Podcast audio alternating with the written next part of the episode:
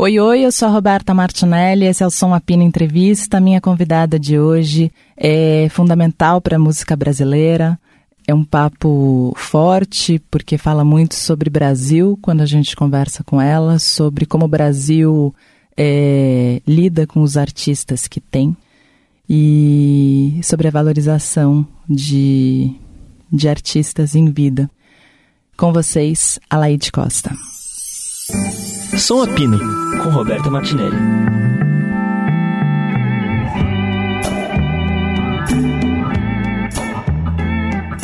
Alaide, vamos começar então? Vamos lá. O que meus calos dizem sobre mim? Ah, o, o que os meus calos dizem, eu, eu creio que o Emicida foi lá na pesquisar direito a minha vida para para dizer os, os que os meus calos dizem sobre mim, né? O que os meus calos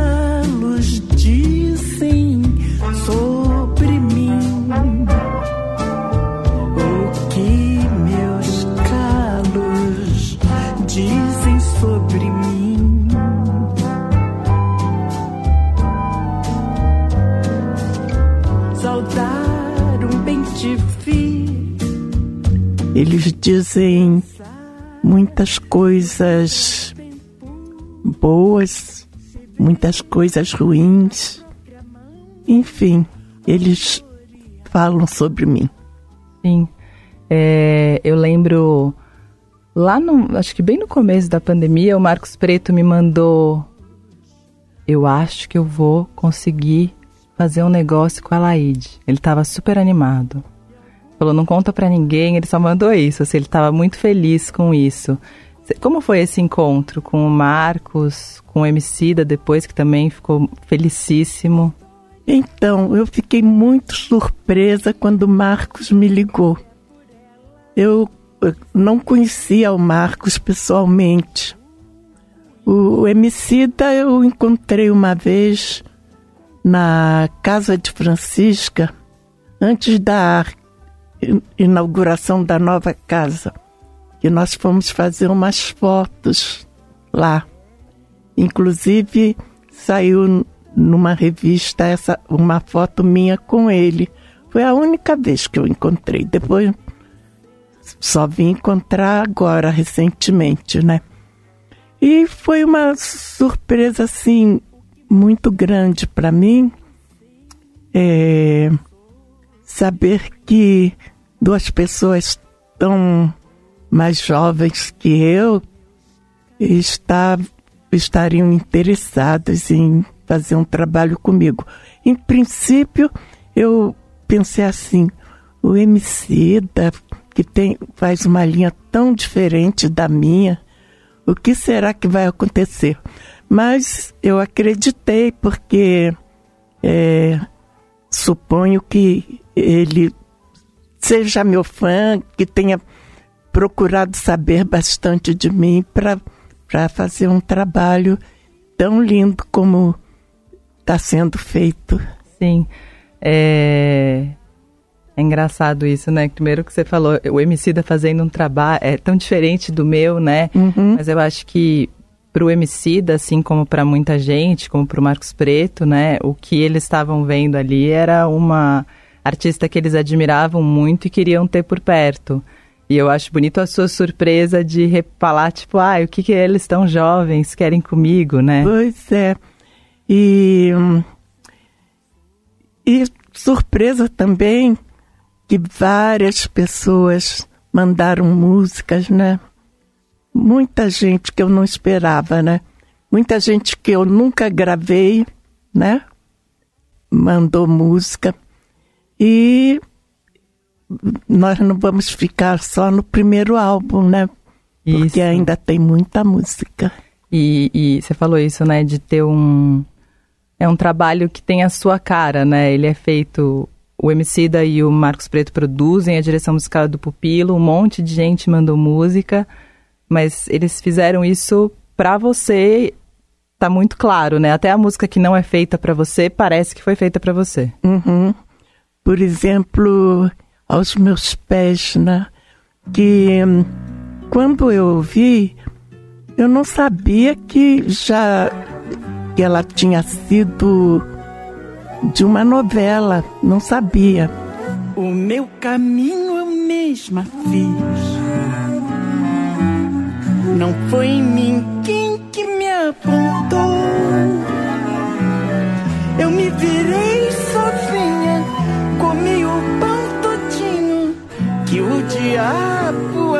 amassou. Eu não faço fiado, mas dou sempre tudo por amor. Aí eu falei assim, nossa, minha cara essa música. Tem um trecho que diz assim: O meu caminho eu mesma fiz, não foi ninguém que me apontou, eu me virei sozinha, com, comi o pão todinho que o diabo amassou.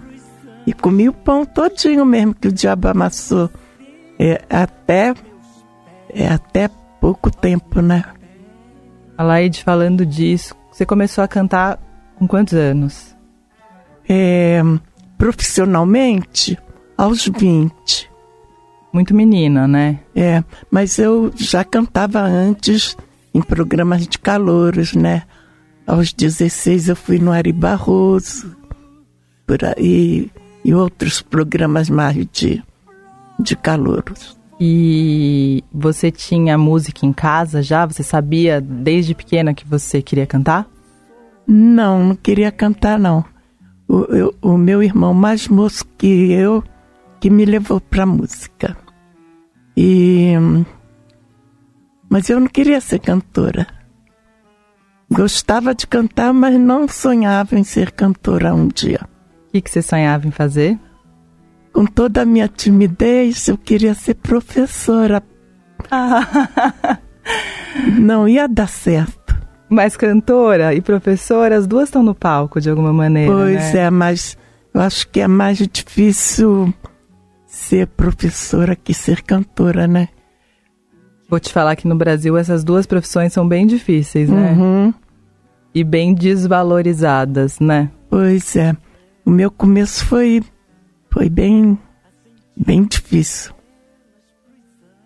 Eu lembro na audição do disco, né, que você, na hora do discurso final ali, você falou sobre não ter feito concessões, né, durante a sua carreira, né, de não ter, não ter aberto mão de algumas coisas, né. É... Eu imagino que seja muito difícil isso, porque acho que para todo mundo é já hoje, mas acho que antes devia ser mais. E você é uma cantora, mulher, negra, é, entrando num mercado foi muito difícil? Muito difícil a vida inteira. Eu ouvi, ah, canta uma coisa mais animadinha, você canta muito difícil, procura música difícil. Não tem música difícil, é só questão de querer, né? Então, para mim, eu não, nunca vi dificuldade nenhuma em cantar Johnny Alf lá nos programas de calouros. José Maria de Abreu, Custódio Mesquita e outros mais. Mas as pessoas falavam, ah, é difícil. Mas eu hoje eu entendo porque o difícil deles, né? Porque neguinho assim tinha que cantar samba, rebolar, essa coisa toda. Nossa, Laide, você também compunha, né? Compõe, Uhum. né? Gosto de compor.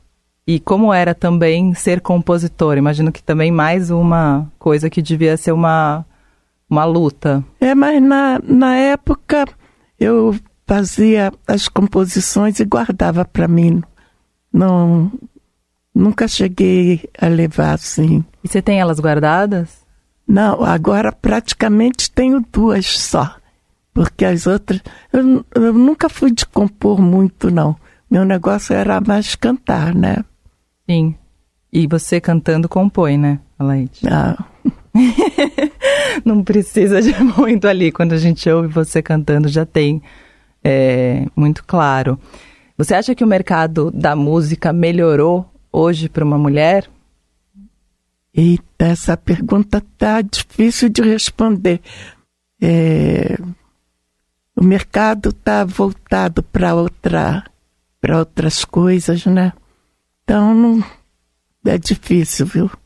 Você sabe que eu tenho esse podcast e a gente fala muito de música e, e, depois da pandemia que eu comecei a gravar ele, porque eu estava sem fazer entrevista há um tempão, assim como todo mundo, né, distanciado, inventando novas maneiras.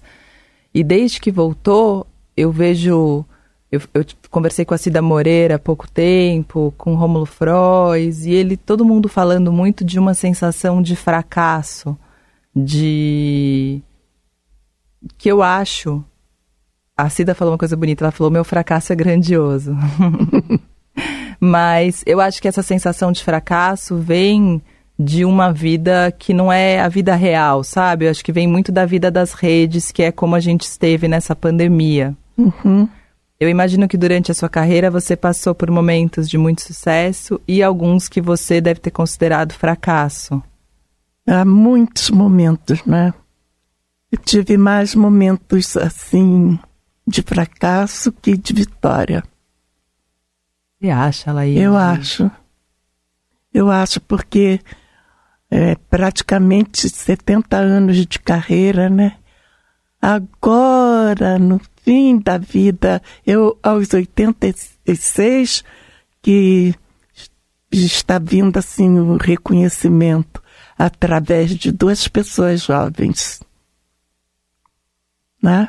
Nossa. Que é o Marcos e o Emicida.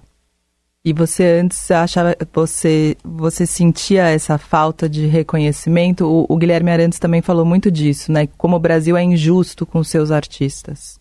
Pois é. Mas isso eu acho que vai um, um pouco do interesse de gravadora, sabe? Hoje está difícil gravadora, né?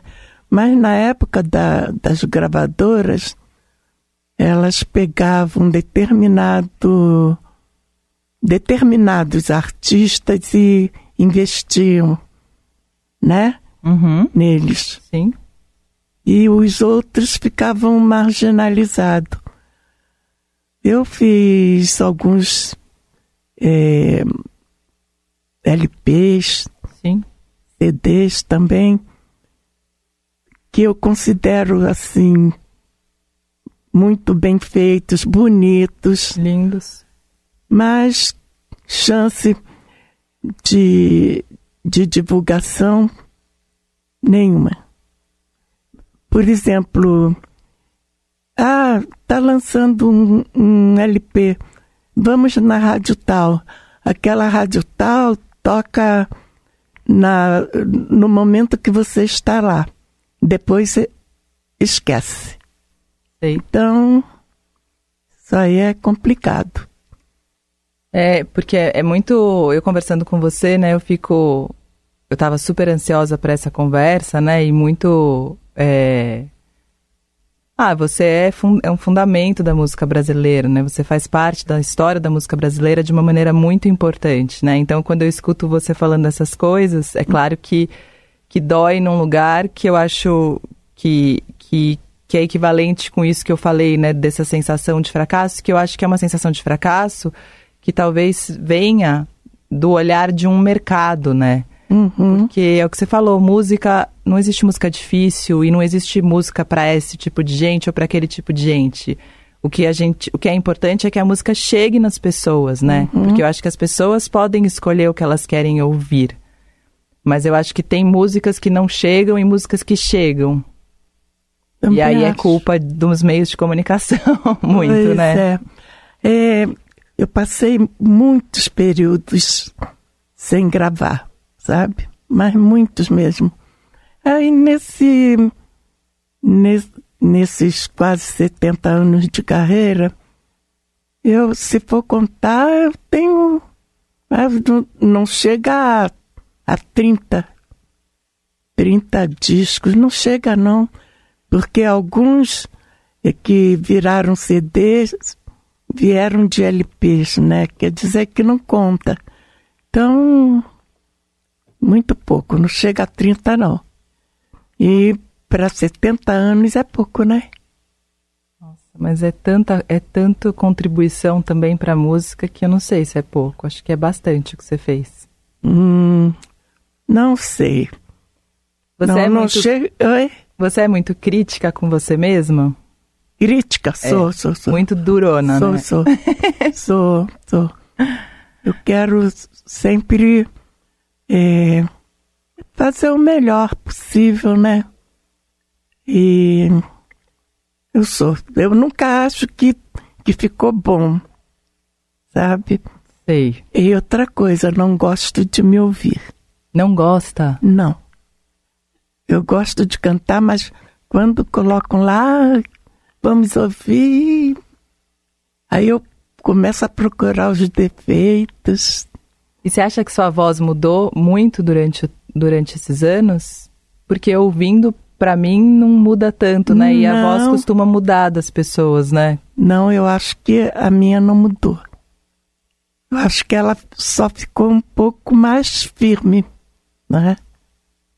Que nem você, imagino. Alaide, sabe o que eu queria? Eu fiquei pensando aqui da gente falar um pouco sobre cada música. Não sei se tudo bem pra você. Eu vou. Porque são músicas que foram feitas pra você e parece, enfim. Imagino que deve ter sido um encontro. Acho que todo mundo deve ter tentado falar com você, pelo menos. Uhum. O disco abre com Turmalina Negra, que foi feita pela Cel e pelo Diogo Poças. Vejo um planeta bem mais colorido. O céu tem pecado, o inferno é divertido. E eu serei quem sou. Pois é, é que eu acho que a Cel, né, por exemplo, é, sei que gosta muito de mim, né? Então ela foi lá, né, buscar é, dentro do que ela conhece de mim, né, as minhas alegrias e as minhas dores, Sim. né? Eu acho que vai por aí. Aí depois tem a da Fátima Guedes, Nenhuma Ilusão. Meu amor, velho amor, grande amor, que eu jamais esqueci. Explicar meu destino de sempre fugir.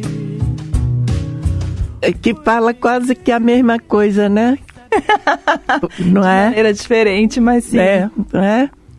E a Fátima é uma menina que, que também conhece bem a minha trajetória, que ela vem desde lá da, da Odeon, que era a mesma gravadora que eu, Uhum. né? Já fizemos trabalho juntas tal, e ela conhece bem também a minha trajetória. Depois tem Tristonho, É, Tristonho, o, o Nando, escreveu. o Nando manifestou o desejo de fazer uma letra para uma composição minha. Então eu mandei essa música, que não tinha título, né? E ele fez a poesia e pôs o título, né? Tristonho. Devo rir. Vem você dizer que sim.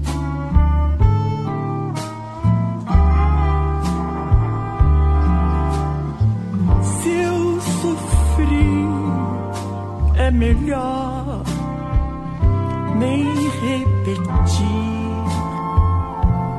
Aí Guilherme Arantes esteve aqui e falou que essa é a música mais bonita que ele já fez na vida, porque você é uma deusa e que você merecia a música mais bonita dele, que Oh. é Bercés, né? Acho Que é assim que chique, fala. não. surgir a Laide Costa, por exemplo, era uma coisa que eu, me fazia chorar. Agora eu recebi um convite para fazer uma música para ela, né? E eu fui fazer uma, meu Deus do céu, acho que eu fiz a coisa mais sublime, mais bonita que eu fiz na minha vida, porque ela é uma, uma deusa assim da minha da, da minha música, do, da minha inspiração, a Laide Costa, eu compor para ela nesse momento que ela vai vir com um disco muito importante agora, Bem. Laide. Dorme feliz. É, que bom. Eu fui assistir o show dele lá no Blue Note, né? E eu, com a minha laringite, eu iria até participar cantando, né? Mas ele fez tanta questão que eu fosse que colocou a gravação lá pro, pro público ouvir, né? Ah, que legal. Foi, foi muito bonito. Nossa, ele tá. Imagina como ele deve ter ficado emocionado, porque ele tava. Só falava de você no dia que ele veio. Toda paz que existir possa velar no teu lábio a sorrir. Dorme em teu sonho a pureza do amor. Aí vem Pessoa Ilha, que é Ivan Lins e Emicida. Uhum. Depois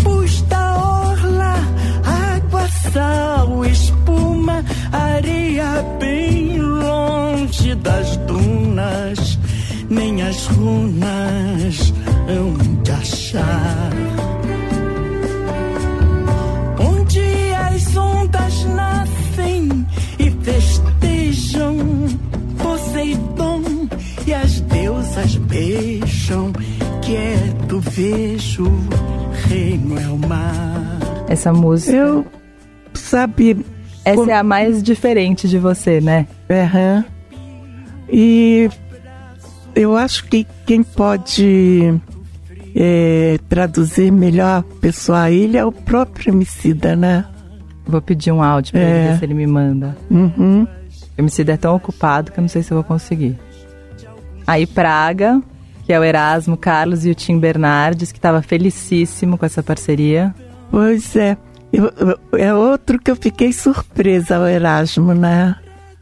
Querer participar, insistir, tudo.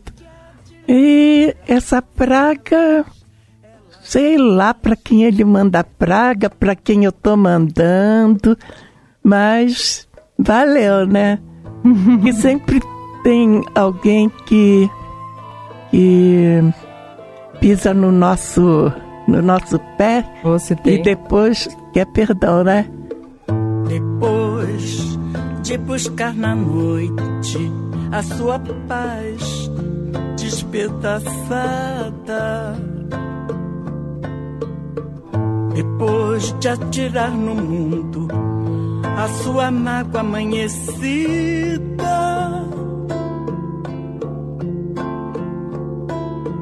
Vai buscar meu ombro amigo. Aí tem o Aos Meus Pés, que é do Francisco e do João Bosco. Que essa é que não foi feita pra você, né? Pois Mas que é. parece que foi. Parece que foi. Quando eu ouvi, eu fiquei, nossa, apaixonada. Eu quero você. Desejo você. Imploro você. Sou terra, água e fogo, mas quando te vejo eu sou mulher. E o disco fecha com outra que é o Emicida com a Joyce, Auroriar. Uhum. Então, Auroria também é uma letra bem diferente, né? O que os meus calos dizem, né? Então já falamos sobre ela, Sim. né? Sempre é momento de analisar o tempo, de preparar o chão, de semear.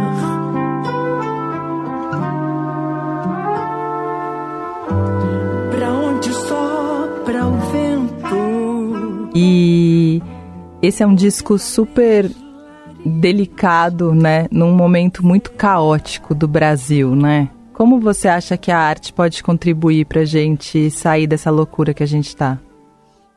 E eu acho que tem que haver uma união muito grande entre os artistas, os intérpretes, compositores que fazem a MPB, né? Tem que haver, porque um assim isolado, um e outro é, é difícil. Tá difícil. Tá difícil. É, mas é isso, né? Eu fico achando também que a gente, às vezes, é...